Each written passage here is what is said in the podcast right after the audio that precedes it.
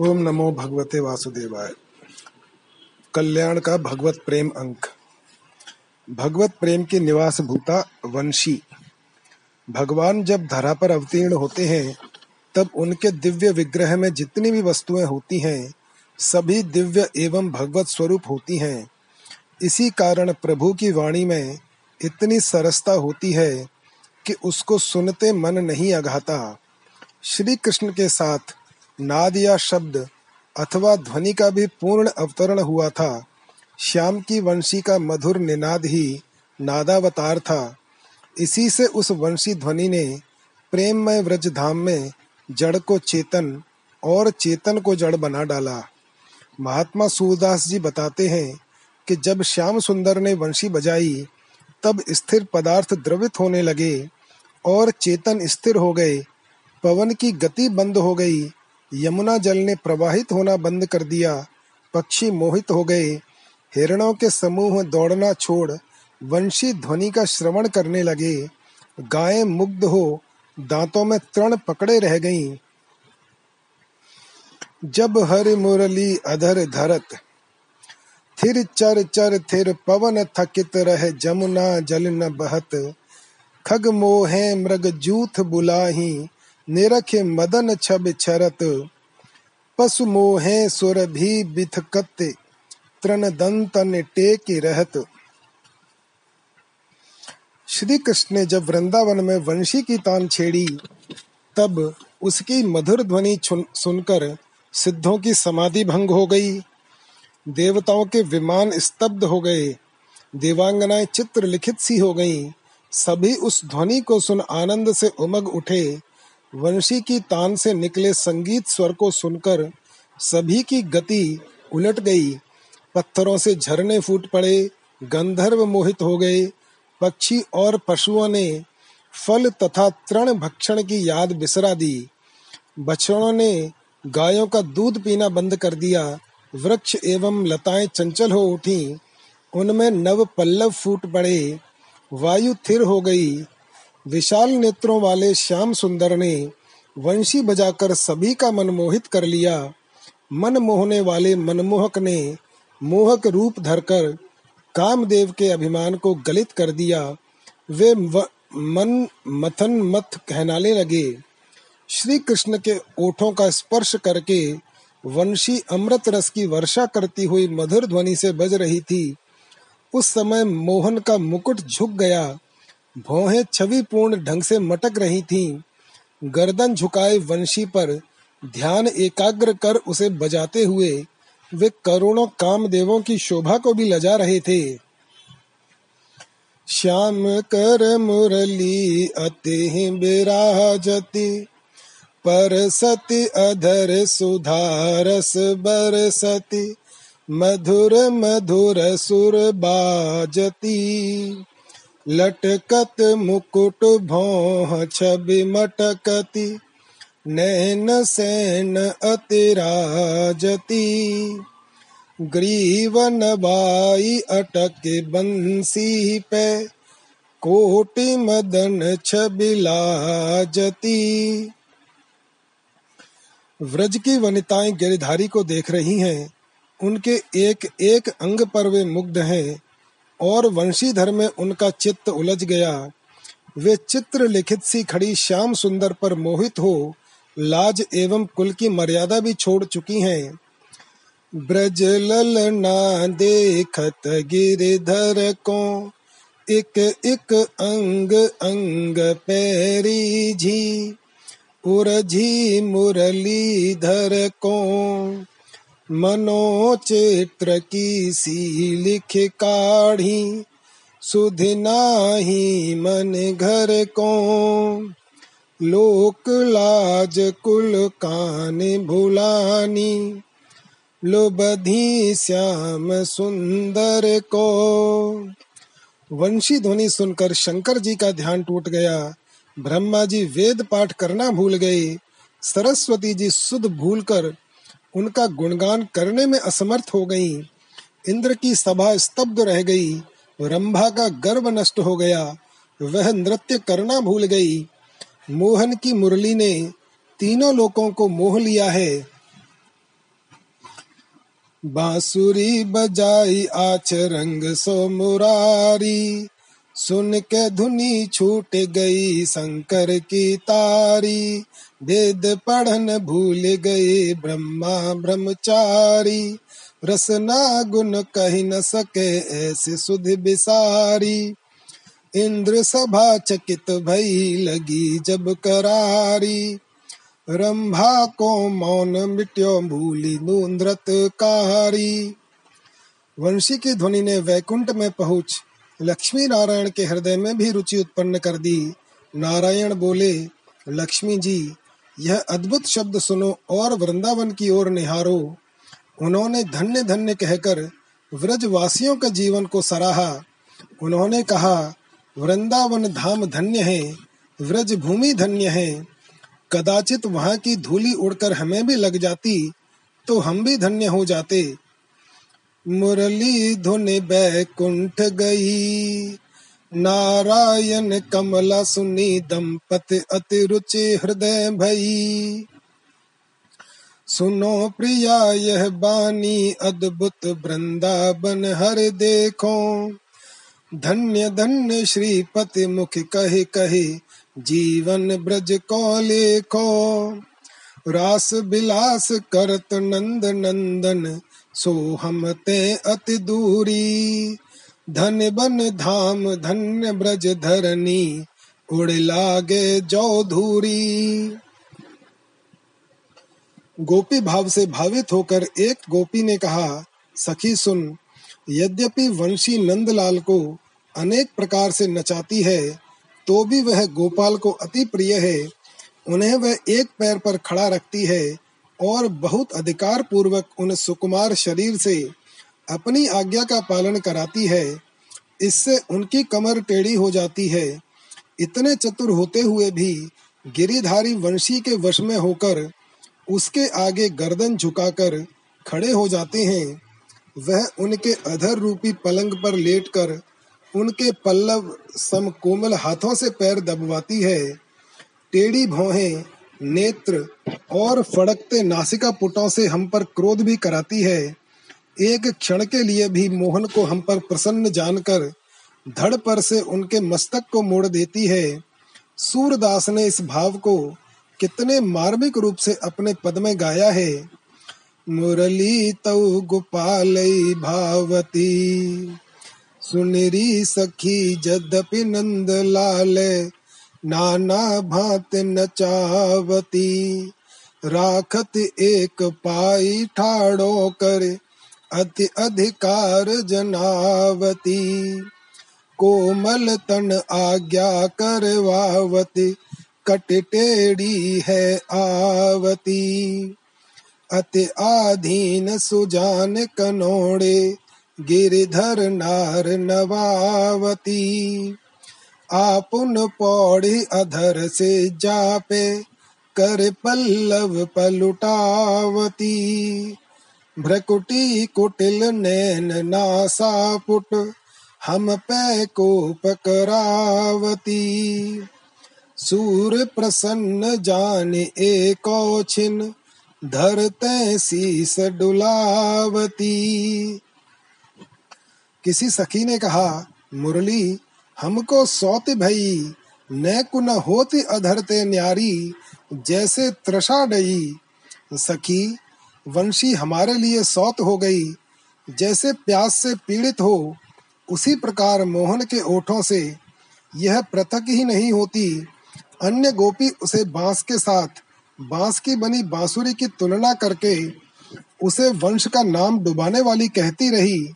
जब कोई गोपी उस वंशी को पूछती कि तूने कौन सा तप किया, जिससे मोहन की इतनी प्रिय हुई, वह उत्तर देती है मैंने बड़े बड़े तप किए हैं। जीवन पर सिर भर जाड़ा और वर्षा सही, ग्रीष्म की ज्वाला में झुलसी, काटी गई, शरीर को सात सुरों में छिदवाया, हृदय को सूना कर दिया, कोई गांठ अंदर नहीं रहने दी। इतना तप करने पर ही श्याम ने मुझे वराहे अपनाया है। तप हम बहुत भांति करियो। हेम बरसा सही सिर पे घाम तन ही जर यो। काट बेदी सप्त सुर सोहियो छूछो करियो। तुम ही बेगी बुलावे को, लाल अधरन धरियो इतने तप में किए जब ही लाल गिरधर बरियो सूर श्री गोपाल सेवत सकल कारज सरयो। प्रभु के भक्तों को वंशी की इस साधना का अनुसरण करना चाहिए। जब तक लौकिक सुख दुख में समता और सहिष्णुता नहीं आती, जब तक ईश प्राप्ति के लिए इच्छाओं और वासनाओं का त्याग नहीं किया जाता, जब तक हृदय को सभी प्रकार की कामनाओं से रहित बनाकर अपने को पवित्र नहीं किया जाता तब तक उस परम प्रभु के प्रेम की प्राप्ति नहीं होती। श्याम की मुरली में क्या बजता था? उसने, उससे संसार को क्या दिया जाता था? उत्तर यही है कि आह्लादनी सुधा का अवर्णनीय आनंद ही उस ध्वनि द्वारा सबको दिया जाता रहा। व्रज के सभी लोगों को जो काम विजयी रहे, विशेष रूप से गोप गोपियों को भगवान श्री कृष्ण ने तप और वैराग्य युक्त कर अपनी ओर आकृष्ट किया। उनसे संसार का मोह छुड़ाकर उन्हें सहसा अपनी ओर आकर्षित किया।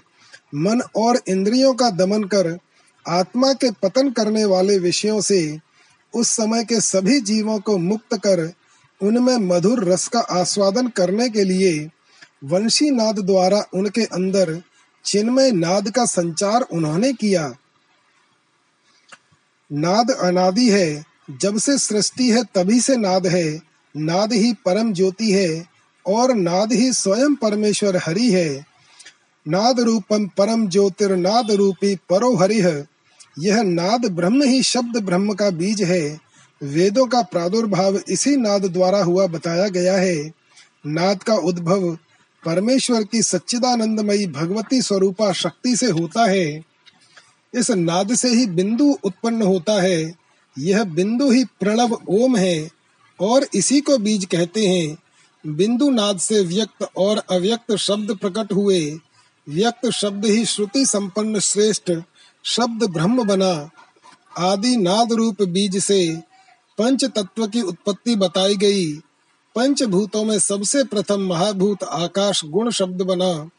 योगी लोग इसी नाद साधना से सब प्रकार की सिद्धियाँ प्राप्त करते हैं, परम ब्रह्म को पाते हैं। अनाहत नाद योगियों का परम ध्येय होता है।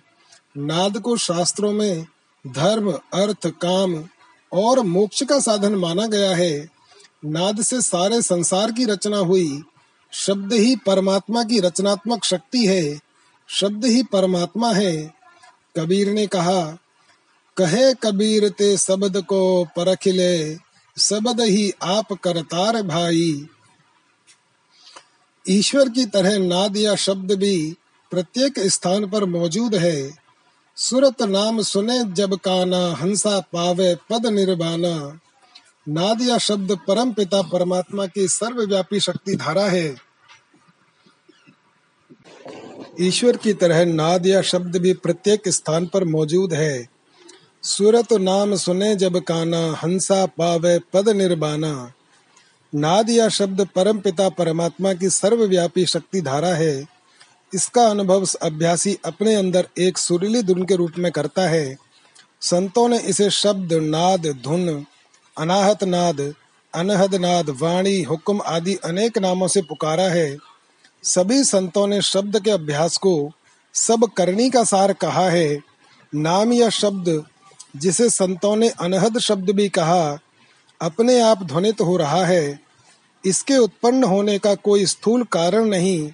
संसार, मन और माया की सीमा के परे चेतन मंडल धुरधाम से यह आ रहा है, बताया गया है। यह आत्मा को परमात्मा से जोड़ने वाला तार है। इसके अभ्यास से मन पवित्र होता है। आत्मा सब आवरणों से मुक्त होकर शब्द धुन में लीन हो जाता है। शब्द उसे अपने मूल स्रोत परमात्मा में मिला देता है। नाम या शब्द का संबंध आत्मा से होता है। आत्मा के सुनने की शक्ति को संतों ने सूरत और देखने की शक्ति को निरत कहा है। मीरा ने कहा है, मैं गिरधर रंग राती सैया में, मेरे पिया मेरे ही बसंत हैं, न कहूँ आती जाती। सुरत निरत को दिवलो, जोयो मनसा की करली बाती। संत पलटू ने भी गाया, दीपक बारा नाम का महल भया उजियार। शब्द किया पर कास मान सर ऊपर छाजा। पलटू अंधियारी मिटी बाती, दीन ही टार। भगवान श्री कृष्ण ने इसी शब्द रूपी नाद को वंशी ध्वनि द्वारा अपने में प्रीति रखने वाले वृंदावन के प्रत्येक आबाल वृद्ध गोप गोपियों में, पशु पक्षियों में स्थावर जंगम में, पत्र पत्र में, कण कण में और अणु अणु में भर दिया। श्री कृष्ण के साथ नाद या शब्द अथवा ध्वनि का पूर्ण अवतार उनके वेणु रूप में हुआ था। उसी वेणु निनाद अथवा वेणु विनर्गत, ब्रह्म नादामृत का पान करके वृंदावन के सभी जीव चर अचर साक्षात रसराज की रस धारा में प्लावित हो गए। उस वंशी ध्वनि ने धरा लोक को ही नहीं, अपितु तीनों लोकों को प्रभावित किया। ब्रह्मा, विष्णु, महेश भी उससे अछूते नहीं रहे। तभी तो कृष्ण की वंशी भगवत प्रेम की निवास भूता कही गई है।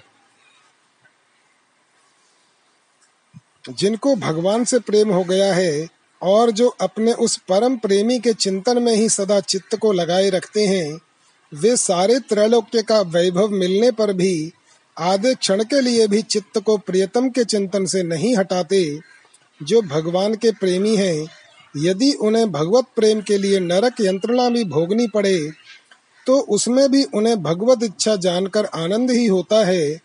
उन्हें नरक स्वर्ग या सुख दुख के साथ कोई सरोकार नहीं। वे तो जहाँ जिस अवस्था में अपने प्रियतम भगवान की स्मृति रहती है, उसी में परम सुखी रहते हैं। विरह योग। विरह एक अति विलक्षण योग है। एक विष की घूट है, नीम का चबाना है, कुनैन का फांकना है। परंतु हाय रे, यह विष कितना मधुर है, कितना सरस है, कितना अमरत्व रखता है। जाकर पूछो उन गोपियों से, उद्धव ने क्या कुछ कम प्रयत्नों द्वारा ज्ञानामृत की धाराओं से उनके तप्त अंतकरण को शीतल करना चाहा? परंतु गोपियों का विरह रूप विषम ज्वर तो उससे उल्टा उग्र रूप ही धारण करता चला गया। विरह की वायु बेकाबू होकर भड़क उठी। तीनों दोषों को सन्निपात हो गया। गोपियाँ आए बाएँ बकने लगी। परिणाम यह हुआ कि वह विरह का संक्रामक रोग उद्धव पर भी सवार हो गया। उद्धव को भी अपनी कुछ सुध बुध न रही। उनके ज्ञान मिक्सचर की शीशी की डाट न जाने कब निकल गई। उन विरह सर्प दंशित गोपियों की मस्ती की झूम ने उद्धव जैसे ज्ञान गारुड़ी को भी मतवाला बना दिया। विरह एक जादू है। जो सिर पर सवार होकर बोलता है, विरह एक नशा है। जो नेत्रों द्वारा दूसरे के हृदय में प्रवेश कर जाता है, विरह परमात्मा की एक देन है। जो किसी विशिष्ट कृपा पात्र पर ही उतरती है, वह श्याम सुंदर जिस पर विशेष प्रसन्न होता है उसी को अपना विरह पुरस्कार प्रदान करता है। जिस पर तुम हो रीझते, क्या देते जदुबीर? रोना धोना सिसकना, आहों की जागीर। वास्तव में विरह एक अलौकिक जागीर है, जो किसी भाग्यवान के भाग्य में बदी होती है। सच्चा विरही अपने प्रेम पात्र को पाकर उतना संतुष्ट नहीं होता, जितना उसके विरह में व्याकुल होता हुआ रो रो कर। जो मज़ा इंतजारी में देखा, न वह मज़ा वसले यारी में देखा। उसे रोने में जो आनंद आता है, वह न शुष्क ध्यान में के लगाने में आता है और न खाली माला की मणिया निकालने में। उसे जितना आनंद वाष्पूर्ण कंठ से गदगद होकर चुप रह जाने में मिलता है, उतना आनंद किसी भी सुरीले कंठ से स्तोत्र के गाने में नहीं मिलता। उसे जितना आनंद परोक्षस्त अपने प्रियतम को खरी खोटी सुनाने में मिलता है, उतना उसको अपने हित काम में प्रार्थना करने में नहीं। जिन्हें है इश्क सादिक, वे कहा फरियाद करते हैं? लबों पर मुहर खामोशी दिलों में याद करते हैं। मोहब्बत के जो कैदी हैं, न छूटेंगे वे जीते हैं। तड़पते हैं, सिसकते हैं, उसी को याद करते हैं। विरह एक जंजीर है जो अपने प्रियतम के कंठ में पकड़कर अपने हृदय की खूंटी से बंधी रहती है, यह जंजीर ज्यो ज्यो खिंचती है क्यों त्यों ही उस अलौकिक वेदना की हुलें उठा करती हैं, जब किसी पुण्यवान व्यक्ति के महान जप तप और यम नियमादि साधन फलीभूत होते हैं, तब भगवान उनके फल स्वरूप साधक के हृदय में अपने विरह की आग भड़का देते हैं और आप दूर खड़े तमाशा देखा करते हैं वह तो हाय जला रे जला पुकारता है और आप खड़े खड़े हँसते हैं। उस विरह की उग्र आग में पाप ताप तो कहाँ बचने थे? स्वयं जब तब भी ईंधन बनकर जलने लगते हैं। मीरा गिरधर लाल का नाम लेने के लिए गिर ही कह पाती है कि पहले ही आँसू गिर पड़ते हैं। मोह के आगे डांट आ जाती है। मानो स्वयं गिरधर ने मुँह बंद कर दिया हो। यह सब विरह देव की करतूत है। वे सारे त्रैलोक्य का वैभव मिलने पर भी आधे क्षण के लिए भी चित्त को प्रियतम के चिंतन से नहीं हटाते। यह सब विरह देव की करतूत है। जब विरह का पारा रोम रोम में पसर जाता है तो आँखें अपलक हो जाती हैं और जिव्वा काष्ठ जिव्वा जब यह कच्चा पारा हृदय की नस नस में भर जाता है तो मन ब्रग भी चौकड़ी करना भूल जाता है। यदि कहीं अधिक परिमाण में चढ़ गया, तब तो मीरा की भांति प्राणों का स्पंदन ही बंद हो जाता है। तड़प तड़प कर प्राण देना ही तो विरही का ध्येय होता है। उसे इस तड़प में ही मज़ा मिलता है। वह मौजी इस मज़े की आग में जलकर खाक हो जाने में ही सब कुछ भर पाता है। विरही तो विरहा नल में इतना जल जाता है कि उसे मौत भी नहीं ढूंढ पाती। बिरह अगिन तन में तपे, अंग सबे अकुलाय घट सूना जिव पीव मह, मौत ढूंढ फिर जाए। विरह किसी पोथी के पढ़ने से प्राप्त नहीं हो सकता। विरह योग का दाता कोई गुरु भी नहीं है। विरह कोई विश्वविद्यालयों में सीखा, सीखने, सिखाने का विषय भी नहीं है। विरह तो अपना शिक्षक, अपना गुरु और अपना शास्त्र आप ही है। विरह का अर्थ है, अपने प्रियतम के प्रेम पर मर मिटने की लग्न। उर में दाह प्रवाह द्रग रह रह निकले आह। मर मिटने की चाह हो, यही विरह की राह। विरह योग सुगम से सुगम और कठिन से कठिन है। सुगम तो यो है कि इसमें न तो किसी उपकरण विशेष की आवश्यकता है और न कोई विधि विधान ही है। एक लगन ही इसका प्रबल साधन है। कठिन यो है कि यह भगवत कृपा बिना किसी साधन विशेष से कदापि प्राप्त होने योग्य नहीं। जिस प्रकार मरने की क्रिया नकली नहीं हो सकती, उसी प्रकार विरह दशा भी नकली नहीं हो सकती। बड़े बड़े ऋषि मुनि उग्र तपस्याएँ कर कर धूली में मिल से गए, परंतु उन भोली भाली गोप कन्याओं के चरणों की धूली की भी वे समता नहीं कर सके। ऋषियों ने अनेक नूतन योगों का आविष्कार किया परंतु गोपियों की विरह दशा को देखकर वे लज्जित हो गए।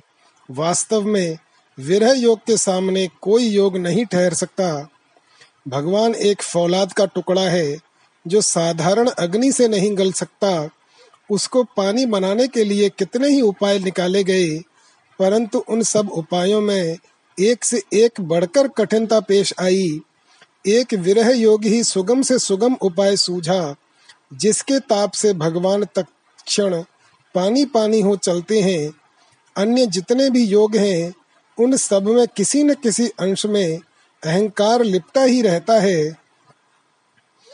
एक विरह ही ऐसा योग है कि जिससे अहंकार कोसों दूर रहता है और जहाँ अहंकार नहीं है, वहीं वह प्यारा यार बसता है।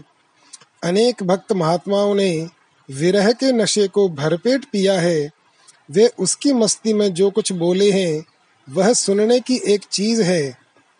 चरणदास जी, महात्मा चरणदास ने जो विरह के फ़ोटो लिए हैं, वे देखते ही बनते हैं। मुख पियरो सूखे अधर, आँखें खरी उदास, आह जो निकसे दुख भरी, गहरे लेत उसास। वह बिरहिन बौरी भई, जानत ना कोई भेद, अगिन बरे हियरा जरे भये कले जय छेद। अपने बस वह ना रही फंसी बिरह के जाल। चरण दास रोवत रहे, सुमर सुमर गुन ख्याल। वे नहीं बूझे सारही बिरहिन कौन हवाल जब सुध आवे लाल की, चुबत कले जय भाल।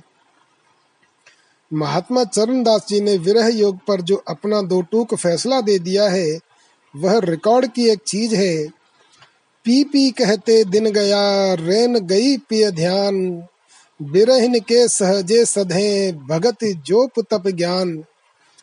दयाबाई, साध्वी श्री दयाबाई रो रो कर अपने मनमोहन से कहती है, बिरह ज्वाल उपजी हिये, राम सने ही आए। मन मोहन सोहन सरस, तुम देखण दा चाव। बिरह बिथासु हूँ बिकल, दर्शन कारण पीव। दया दया की लहर कर क्यों तलफावो जीव? महात्मा कबीर ने बिरह के बाण सहे हैं। वे इस अग्नि से खेले हैं, इस सर्प से दंशित हुए हैं। इसका उन्होंने भिन्न भिन्न प्रकार से वर्णन किया है। वास्तव में विरह वेदना से निकली हुई जो कबीर जी की आहें हैं, वे किस पाषाण हृदय को नहीं पिघला देती हैं? हो हिरनी पेर पिया पारधी मारे शब्द के बान। जाहे लगे सो जान ही और दर्द नहीं जान। मैं प्यासी हो पीव की, रटत सदा पिव पीव। पिया मिले तो जीव है, सहज त्यागो जीव। पिय कारण पियरी भई, लोग कहे तन रोग। छ छ लंघन में करे, पिया मिलन के जोग। बिरह बड़ो बैरी भयो हृदा धरे न धीर। सुरत सने ही ना मिले, तब लग मिटे न पीर।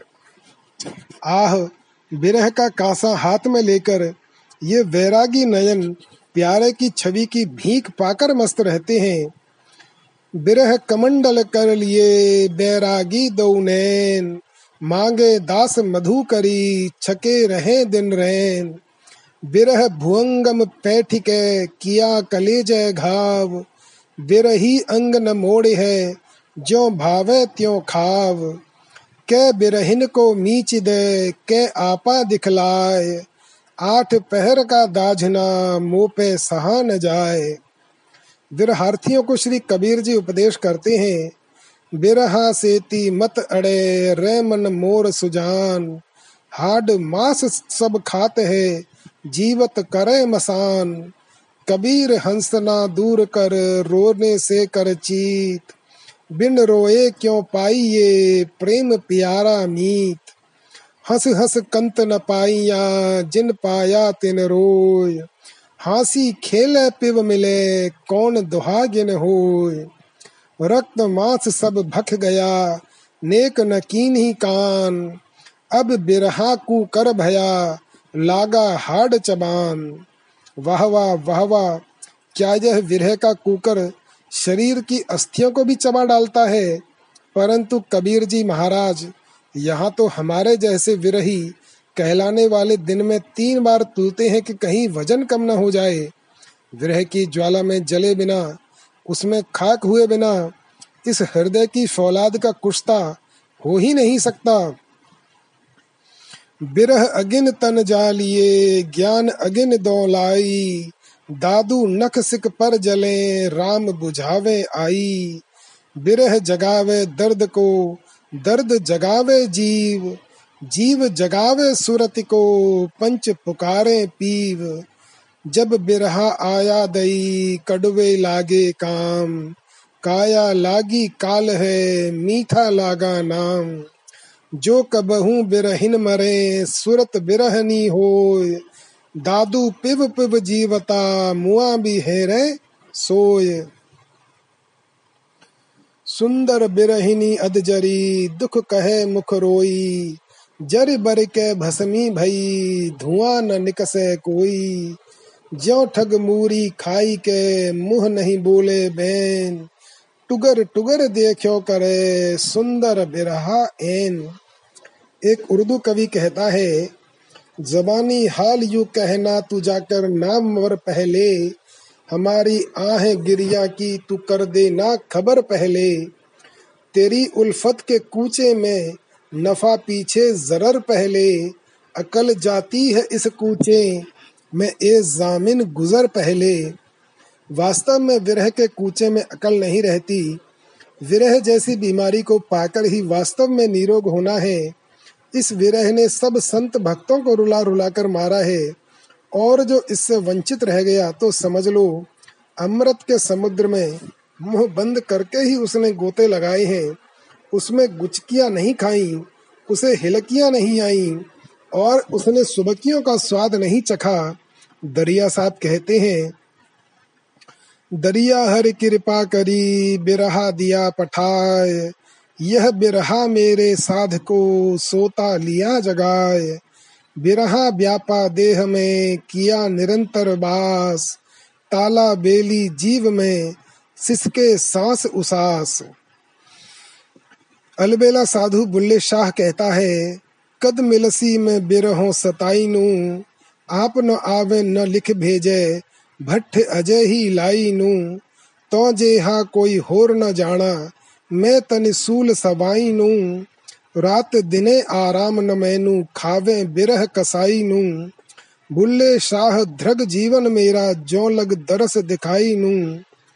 सौ सयानों का एक मत, इस लोकोक्ति के अनुसार, विरह का अनुभव, सब महात्माओं का समान उतरता है। वास्तविक वर्णन तो विरही की दशा ही कर सकती है। लीला दर्शन कन्हाई की तन्मयता। यह कन्हई अनुभूत है। जहाँ लगेगा, जिससे लगेगा, उसी में तन्मय हो जाएगा और उसे अपने में तन्मय कर लेगा। श्रुति कहती है, रूप रूपम प्रति रूपो बभूव। वह परमात्मा ही जड़, चेतन, पानी, पत्थर, पेड़, पौधे, अग्नि, वायु, आकाश, पशु, पक्षी, कीड़े, पतंगे, सूर्य, चंद्र, तारे। सब बन गया है। किंतु मैं उस किसी अलक्ष्य, अगोचर, अचिंत्य परमात्मा की बात नहीं करता हूँ। मैं करता हूँ इस अपने नटकट नन्ने नन्न नंदन की बात। यह केवल स्वयं तन्मय नहीं हो जाता, दूसरे को भी अपने में तन्मय कर लेता है। ऐसा नहीं है कि यह केवल श्री कीर्ति कुमारी या दाऊ दादा में तन्मय एक रूप हो जाता हो। यह क्या अपनी वंशी अधरों पर रखता है? तो स्वर से कम एकाकार होता है। अथवा किसी गाय बछड़े बछड़ी को दुलराने, पुचकारने लगता है तो इसे अपनी कोई सुदबुद रहती है।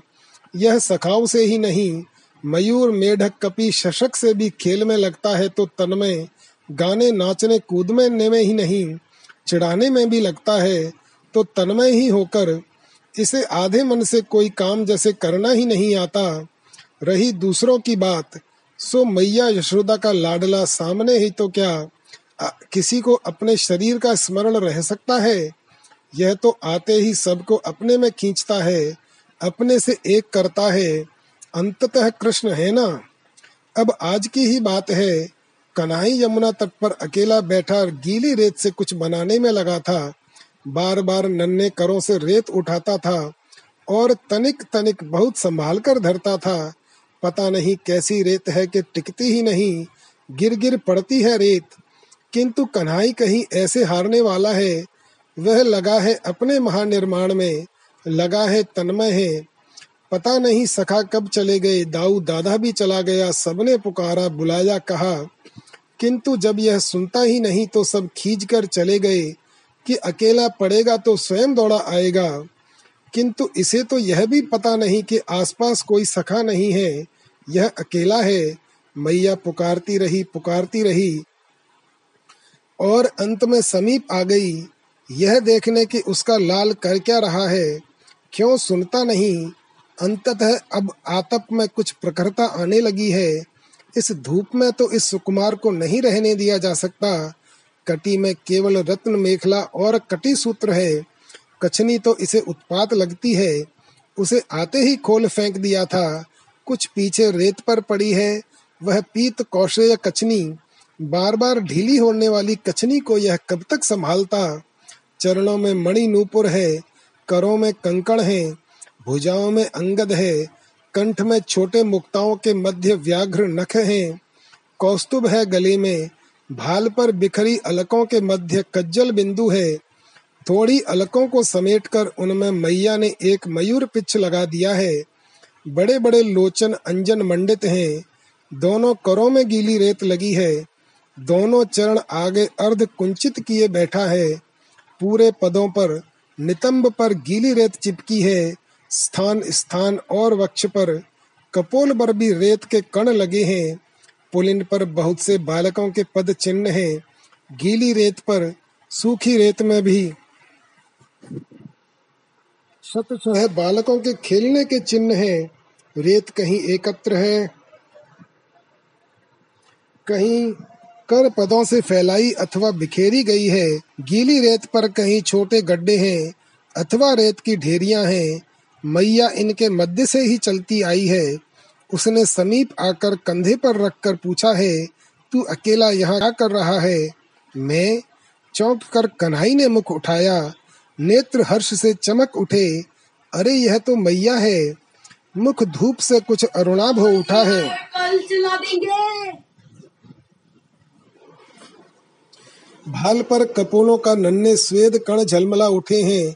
मैया को देखकर यह झटपटा उठ खड़ा हुआ, तू अकेला यहाँ क्या कर रहा है? मैया किंचित स्मित के साथ पूछती है। अकेला, श्याम एक बार सर झुकाकर सिर घुमाकर आसपास देखता है। अब उसे पता लगता है कि वह अकेला है। यह सब सखा दाऊ दादा भी उसे छोड़कर चले गए। अकेला वह कैसे रह सकता है? किंतु अब तो मैया समीप आ गई है। दोनों भुजाएँ मैया की गोद में जाने को उठा देता है। तू कर क्या रहा था? मैया हंसती है। कन्हई को अब कहाँ स्मरण है कि वह कहा क्या बना रहा था? एक बार मुख झुकाकर गीली रेत की उस नन्ही ढेरी को देखता है। फिर मैया के मुख की ओर देखता है। दोनों भुजाएँ फैलाई। श्याम के नेत्रों में उलाहना है, खीज है। तो कैसी मैया है कि स्वयं समझ नहीं लेती कि उसका लाल क्या बना रहा था। जब वह इतनी तन्मयता से इस महानिर्माण में लगा था तो दुर्ग, ग्राम, गाय, बैल, कपी, गज, कुछ तो बना ही रहा था। अब उसे तो स्मरण नहीं। उसे तो मैया की गोद में चढ़ना है और मैया हंसती है हंसती है और पूछती है, यह भी कोई बात है? कि मैया उसे गोद में नहीं लेती और पूछती है, अब यह खींचने वाला है? अपनी ही भावना में तन्मय। अब तो मैया की गोद और संभवतः उसका अमृत पय ही इसे स्मरण है। भगवान को प्रेम कैसे दें? प्रेम देने का आश्रय। प्रेम देने का अर्थ है अपने प्रभु को प्रसन्नता देने की भावना रखना। अपने शरीर, इंद्रिय, वाणी, व्यवहार और बाह्य वस्तुओं के द्वारा उन्हें भरपूर प्रसन्नता देना, उनकी प्रसन्नता के लिए प्रसन्नता पूर्वक अपने बड़े से बड़े सुख को छोड़ देना, उनकी प्रसन्नता के लिए प्रसन्नता पूर्वक बड़े से बड़े दुख को झेल लेना, उनको प्रसन्नता देने के बदले में अपने सुख के लिए उनसे कुछ नहीं मांगना, यह सोचना तक नहीं कि मैं उन्हें प्रसन्नता दूँगा। तो वे मुझे वापस प्रसन्नता देंगे। केवल यही सोचना और मांगना कि मुझे ऐसी शक्ति दीजिए कि मैं आपको प्रसन्नता देता रहूँ, देता रहूँ, देता रहूँ। प्रेम कितनी देर तक दें? आपके पास प्रतिदिन 24 घंटे का समय रहता है तो 24 घंटे भगवान को प्रेम दीजिए। आप अपना समय दो प्रकार से व्यतीत करते हैं निवृत्ति में। कुछ समय आप अकेले बैठकर अपनी साधना करते हैं कि जैसे भगवान की पूजा, स्तुति, उपासना, पाठ, जप, कीर्तन, भजन, स्वाध्याय तथा ध्यान आदि, इसे निवृत्ति काल कहते हैं। इसमें आप सामान्यतया आधा घंटे से तीन चार घंटे का स्वयं समय व्यतीत करते हैं। प्रवृत्ति में कुछ समय तक आप अपने शरीर, घर, परिवार, व्यापार, नौकरी, ऑफ़िस, समाज आदि के कार्य करते हैं। इसे प्रवृत्ति काल कहते हैं। इसमें आप सामान्यतया चौदह पंद्रह घंटे व्यतीत करते हैं। शेष समय नींद में व्यतीत हो जाता है। निवृत्ति काल में प्रेम देने की विधि। इस विधि के मुख्य अंग इस प्रकार हैं। या पहला, भाव रखें।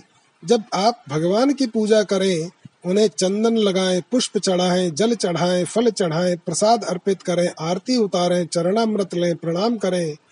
तब अपने मन में यह सोचें कि इन सबसे मेरे प्रभु को प्रसन्नता मिल रही है। ये सब कार्य भगवान की प्रसन्नता के उद्देश्य से ही करें। दूसरा, निर्णय लीजिए। आप अपने लिए निम्नलिखित निर्णय लीजिए। आपका है, सोचिए आपके पास क्या है। इस विशाल संसार में आपको जो मेरा मालूम होता है, वही आपके पास है। अपना शरीर, निकट परिवारजन और निजी वस्तुएँ तथा संपत्ति आपको मेरी मालूम होती है। इसलिए निर्णय कीजिए कि हे प्रभु, मेरे पास जो कुछ है, वह आपका है। उसके मालिक आप हैं। हे प्रभु, शरीर, परिवारजन, संपत्ति आपकी है। इन तीनों के मालिक आप हैं। संभालना, हे प्रभु, जब तक आपकी सौंपी हुई वस्तुएँ तथा संपत्ति मेरे पास है तब तक मैं आपकी हर वस्तु एवं संपत्ति को संभाल कर रखूँगा और हित की भावना से शरीर, परिवारजन एवं जन समाज के लिए उनका उपयोग करूँगा।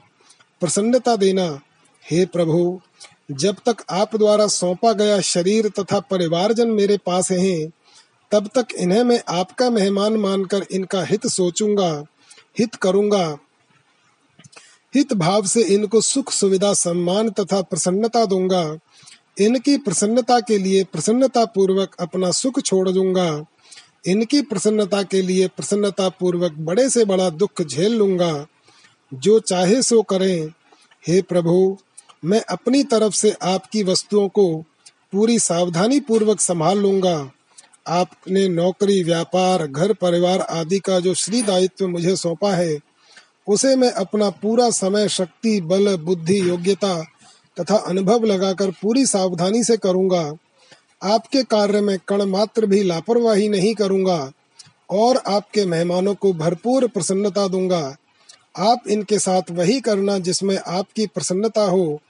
मैं इनके संबंध में आप पर मन से भी किसी प्रकार की ऐसी शर्त नहीं लगा रहा हूँ कि आप इन वस्तुओं को मेरे पास रखें ही, मेरी नौकरी को बनाए रखें ही, व्यवसाय में लाभ दें ही परिवारजनों और शरीर को बनाए ही रखें आदि। मेरी कोई शर्त नहीं है।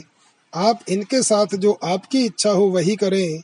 जिसमें आपकी प्रसन्नता हो वैसा ही करें।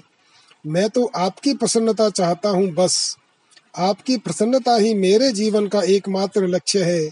मेरी केवल एक ही इच्छा है कि आप प्रसन्न रहें। इसके अलावा मेरी कोई इच्छा नहीं है। आनंद विभोर हो जाना।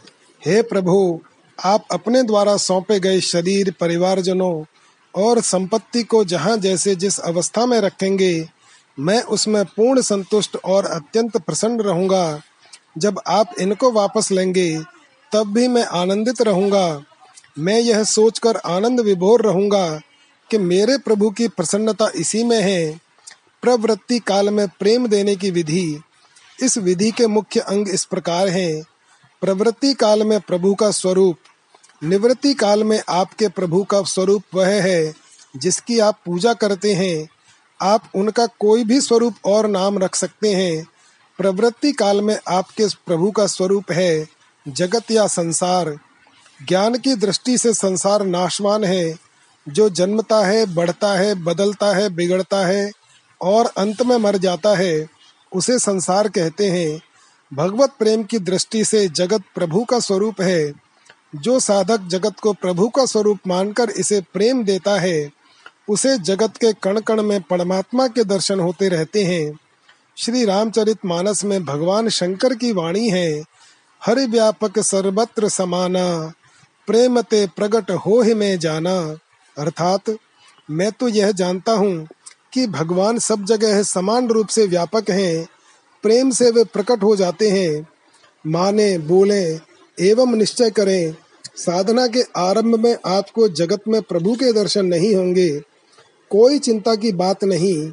भगवान की वाणी में विश्वास करके आप मन में यह सोच लें, मान लें, निश्चय कर लें कि मेरे प्रभु ने ही जगत का वेश बनाया है और मुझे इनको प्रेम देना है।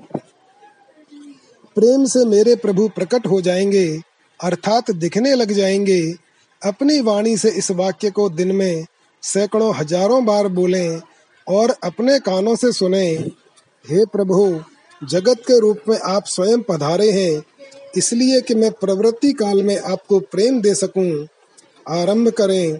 अपने परिवार के प्रत्येक सदस्य को प्रभु का स्वरूप मानकर मन में इस प्रकार प्रणाम करें कि हे प्रभु आप ही मेरे पुत्र, पुत्री, पति, पत्नी, माता, पिता, भाई, बहन बनकर पधारे हैं। आपके स्वरूप को मेरा प्रणाम। प्रातःकाल उठते ही आप वाणी से बोलकर सबको बारी बारी से अपने कमरे में बैठे बैठे ही प्रणाम कर लें। शनि शनि इस कार्य को बढ़ाएँ। हर घंटे, आधे घंटे के बाद प्रणाम करें। जब तक परिवार जनों में प्रभु के दर्शन न हो, तब तक निम्नलिखित प्रकार से प्रेम की साधना करें। दुख न दें। क्षमा मांग लें। किसी भी प्रकार से कभी भी उन्हें दुख न दें, उनका अपमान न करें। उनका अपमान साक्षात प्रभु का ही अपमान है। उन्हें दुख देना साक्षात अपने प्रभु को ही दुख देना है। उनकी निंदा, आलोचना, तिरस्कार न करें। उन्हें कटु वचन न बोलें। उनके साथ मिथ्या न बोलें। उन पर क्रोध न करें। उनकी निंदा न सुने। उनके दोष दिखने पर क्रुद्ध न हो। करुणित हो। उनके साथ किसी भी प्रकार की बुराई न करें, उनका बुरा न सोचें, अपने मन में भी उनको बुरा न समझें, अपने व्यवहार अथवा अन्य किसी भी प्रकार से उनका अपमान न करें। यदि वे आपको दुख दें, हानि पहुंचाएँ, अपमानित करें, आपकी निंदा निरादर करें तो भी आप उन्हें बदले में दुख न दें। आप में उन्हें दुख न देने की शक्ति तब आएगी जब आप इस सत्य को स्वीकार करेंगे। कि मुझे कोई दुख नहीं दे सकता। मेरे दुख का मूल कारण मेरे अपने ही कर्म हैं अथवा मेरी अपनी ही भूल है वह भूल है पराधीनता। यदि वे आपको दुख दें हानि पहुंचाएँ अपमानित करें आपकी निंदा निरादर करें तो भी आप उन्हें बदले में दुख न दें। आप में उन्हें दुख न देने की शक्ति तब आएगी जब आप इस सत्य को स्वीकार करेंगे कि मुझे को, कोई दुख नहीं दे सकता। मेरे दुख का मूल कारण मेरे अपने ही कर्म है, अथवा मेरी अपनी ही भूल है, वह भूल है पराधीनता। प्रतिज्ञा कीजिए कि प्रवृत्ति काल में आप उन्हें दुख नहीं देंगे। प्रतिज्ञा करने के बाद भी यदि आप भूल से उन्हें दुख दे दें तो उनसे क्षमा मांग लें और पुनः दुख न देने की प्रतिज्ञा कर लें। उनके विशुद्ध हित, कल्याण और वास्तविक भलाई के लिए करुणापूर्ण हृदय से आप उन्हें दुख देने का अभिनय कर सकते हैं। यहाँ से भगवत प्रेम की साधना आरंभ होती है। सुख, सुविधा, सम्मान एवं प्रसन्नता दें। कुल, परिवार, समाज और शास्त्र की मर्यादा का पालन करते हुए आप अपनी शक्ति के अनुसार परिवार के सदस्यों को सुख, सुविधा, सम्मान एवं प्रसन्नता दीजिए। उनकी आवश्यकताएँ पूरी कीजिए। उनको सब प्रकार का सहयोग दीजिए। उनका हित कीजिए, विभिन्न प्रकार से उनकी भरपूर सेवा कीजिए। त्याग की शक्ति, यदि आप प्रेम की उपयुक्त साधना करेंगे तो प्रभु आपको ऐसी विचित्र शक्ति देंगे कि परिवार जनों की प्रसन्नता के लिए आप प्रसन्नता पूर्वक अपने सुख का त्याग कर देंगे। प्रसन्नता पूर्वक बड़े से बड़ा दुख झेल लेंगे। भगवत कृपा से समाज और संसार को प्रेम देने की शक्ति आप में स्वतः आ जाएगी। स्मरण रहे, समाज और संसार के साथ किसी भी प्रकार की बुराई न करना ही इनको प्रेम देना है। कुछ न चाहें, प्रेम देने के बदले आप कुछ न चाहें, न भोग, न मोक्ष, न अभी, न कभी, न परिवार से, न समाज से एवं संसार से और न संसार के मालिक भगवान से। यदि आप अपने लिए कुछ भी चाहेंगे तो आपका प्रेम स्वार्थ में बदल जाएगा। शरीर को प्रेम दें स्थूल शरीर को मैं और मेरा न माने, इसे प्रभु का मेहमान मानकर श्रमी, संयमी, सदाचारी और स्वावलंबी रखें, प्रभु के द्वारा वापस लेने पर प्रसन्नता पूर्वक लौटा दें। यही स्थूल शरीर को प्रेम देना है। ममता, कामना, राग, द्वेष, दीनता और अभिमान की भावना न रखें। यही सूक्ष्म शरीर को प्रेम देना है। बुराई न करें। स्वतः होने वाली भलाई के कर्ता न बने, न उसका फल चाहे, मैं पन को मिटा लें, यही कारण शरीर को प्रेम देना है। संपत्ति को प्रेम दे, आपके पास जो भी चल अचल संपत्ति है, उसे प्रभु की दी हुई धरोहर मानकर हित भावना से शरीर, परिवारजन, निकटवर्ती जन समाज के लिए उसका उपयोग करें। जब भी प्रभु उन्हें वापस लें तो उन्हें उनकी धरोहर प्रसन्नता पूर्वक लौटा दें। यही संपत्ति को प्रेम देना है, प्रवृत्ति को पूजा बनाए। प्रवृत्ति का अर्थ है कार्य। आप दिन भर जो भी कार्य करें, जैसे शौच, स्नान, व्यायाम, भोजन, विश्राम आदि, शरीर के कार्य तथा घर, परिवार, ऑफ़िस, व्यापार, नौकरी आदि, समाज के कार्य, इनको करते समय यह सदैव याद रखें कि ये मेरे प्यारे प्रभु के कार्य हैं। इनको पूरी सावधानी से करना मेरे प्रभु की पूजा है। इन कार्यों को करने से मेरे प्रभु को प्रसन्नता मिलेगी। इस भावना से सब कार्यों को करना ही प्रभु को प्रेम देना है। इस बात का विशेष ध्यान रखें कि आप अपने सुख के उद्देश्य से कोई भी कार्य न करें। परहित की भावना से प्रभु की प्रसन्नता के लिए ही सब कार्य करें।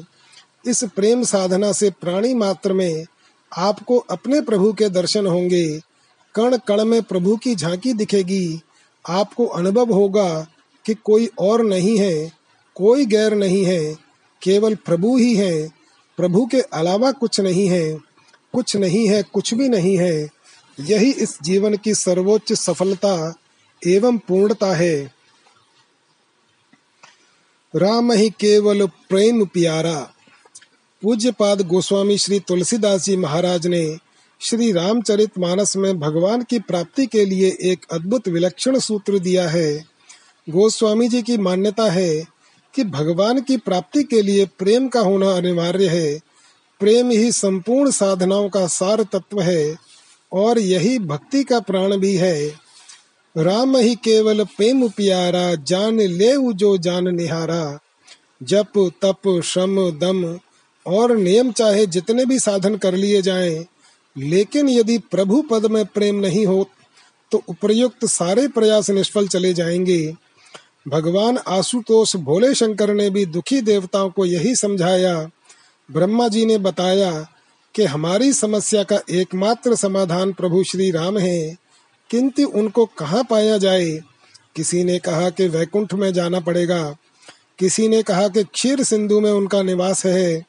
इस प्रकार देव समूह में अनिश्चितता की स्थिति व्याप्त हो गई। तब ब्रह्मा जी ने भगवान शंकर से कहा कि आप उचित समाधान दें। भगवान शंकर ने कहा, कि कहीं आने जाने की ज़रूरत नहीं है। सभी प्रेम भाव से यही प्रार्थना करें तो प्रभु यहीं प्रकट हो जाएँगे। बैठे सुर सब कर ही बिचारा, कह पाइय प्रभु करिय पुकारा। पुर बैकुंठ जान कह कोई को कह पय निधि बस प्रभु सोई। ते समाज गिरजा में रहू, अवसर पाई बचन एक कहू। हरि व्यापक सर्वत्र समाना, प्रेमत प्रगट हो ही में जाना। और हुआ भी यही सभी देवों ने जैसे ही प्रेम परिपूर्ण होकर आर्त भाव से प्रार्थना की, वैसे ही वाणी रूप से भगवान प्रकट हो गए। आकाशवाणी हुई, जन डर पहु मुन से धसुरेसा तुम ही लाग धर नर बेसा। असन सहित मनुज अवतारा, ले हूँ दिन कर बंस उदारा। शंकर जी के कहने का तात्पर्य यह है कि प्रेम में ही परमात्मा को प्रकट करने की असीम शक्ति है, निराकार को नराकार बनाने की शक्ति है, प्रेम के अभाव में सारी योग्यताएँ धरी की धरी रह जाती हैं, भगवती श्रुति भी इसी सिद्धांत का अनुमोदन करती है। नायमात्मा प्रवचनेन लभ्यो न मेधया न बहुना सुतेन, यमे वैश वृणुते तेन लभ्यस्तस्यैष आत्मा विवृणुते तनु स्वाम। यहाँ आत्मा का अर्थ परमात्मा लेना चाहिए। अर्थात, परमात्मा न तो प्रवचन से, न बुद्धि से और न शास्त्र श्रवण से प्राप्त किया जा सकता है, बल्कि जिसको यह स्वीकार कर लेता है, उसी के द्वारा प्राप्त किया जा सकता है। और यह स्वीकार उसी को करते हैं, जिसको उनको पाने के लिए उत्कट इच्छा होती है, जो उनके प्रेम के लिए छटपटाते रहते हैं। इसी निस्वार्थ प्रेम पर वह परमात्मा रीच जाता है पुनः कृपा पूर्वक वह अपने प्रेमी भक्त को अपना लेता है। संत नानक देव ने भी यही कहा था कि जो उस परमात्मा से प्रेम करता है, वही उसे पा सकता है। जिन प्रेम कियो तिन ही हरि पायो। कबीर साहब तो ढाई अक्षर के प्रेम को ही ज्ञान की पराकाष्ठा मानते हैं। उनकी दृष्टि में प्रेम के बिना शास्त्र का कोरा ज्ञान बोझ ढोने के समान है। पोथी पड़ पड़ जग मुआ पंडित भया न कोई। ढाई अक्षर प्रेम का, पढ़े सो पंडित होई। प्रेम जैसा अमूल्य पदार्थ पाकर प्रभु भक्तों के अधीन हो जाते हैं। शबरी, निषाद, गोप, गोपी, वनवासी, रीछ, बंदर आदि ने प्रेम से ही परमात्माओं को अपने अधीन कर लिया। शबरी के प्रेम से खिंचकर राम जी उसकी कुटिया में आए। अचानक श्री राम लक्ष्मण को अपनी कुटिया में देखकर शबरी घबरा गई। अब कैसे इनकी पूजा करूँ? कैसे स्वागत करूँ? मैं तो कुछ भी नहीं जानती। अधम नारी को पूजा करने का अधिकार भी तो नहीं है। तुलसीदास जी ने उसकी भाव दशा का बड़ा ही सुंदर वर्णन किया है। पानी ज़ोर आगे भई ठाड़ी, प्रभु ही बिलो की प्रीति अति बाढ़ी। कही विधि अस्तुति करो तुम्हारी अधम जाति में जड़मति भारी। शबरी के घर में पदार्थों का नितांत अभाव है, परंतु अपने राम का दर्शन करते ही वह प्रेम से पुलकित हो जाती है। गोस्वामी जी के शब्द ध्यान देने योग्य हैं। प्रभु ही बिलो की प्रीति अति बाढ़ी।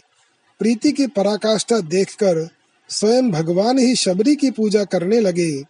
भगवान ने भक्ति का रहस्य शबरी के समक्ष खोल कर रख दिया।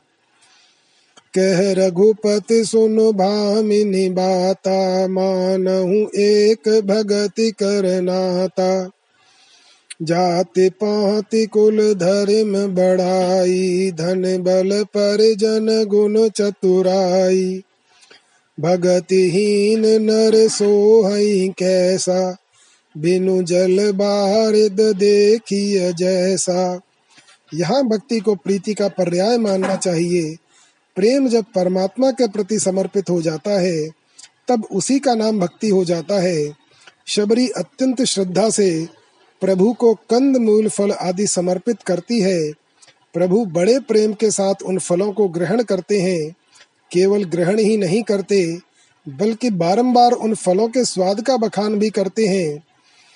कंद मूल फल, सुरस अति दिए राम कहुआनी। प्रेम सहित प्रभु खाए, बारंबार बखानी। गोस्वामी जी कहते हैं कि उन कंद मूल फलों में केवल रस ही नहीं भरा है, बल्कि वे सुरस हैं। सांसारिक सभी रसों से जब उपरति, विरति हो जाती है, तब जीवन में सुरस का आधान होता है। शबरी का जीवन तो केवल राम रस से भरा है। यही कारण है कि शबरी द्वारा अर्पित कंद मूल फल सुरस है। उन्हें बारंबार मांग कर खाने में भी प्रभु को तृप्ति नहीं मिलती है। के ही रुचि के ही छुदा सानुज मांग मांग प्रभु खात। उन सुरस फलों में प्रभु को इतना आनंद आया कि जहाँ कहाँ भी जाते हैं वहीं शबरी के आतिथ्य की बढ़ाई करते हैं। घर गुरु ग्रह प्रिय सदन सासुरे, भई जब जह पहुनाई तब तह कहे सबरी के फलन की रुचि माधुरी न पाई। अपने घर में, गुरु ग्रह में, मित्रों के घर में, तथा ससुराल में, जहाँ कहीं भी भोजन का प्रसंग आया तो श्री राम ने सबरी के कंद मूल तथा फलों की बढ़ाई की। किसी ने तुलसी से पूछा कि भगवान की ऐसी रीति क्यों है?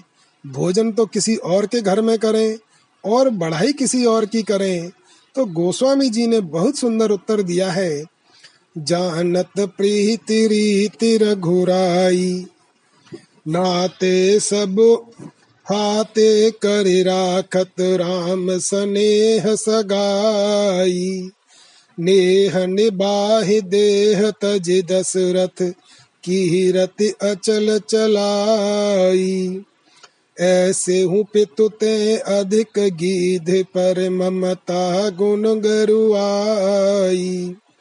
तिय बिरही सुग्रीव सखाल के प्राण प्रिया बिसराई।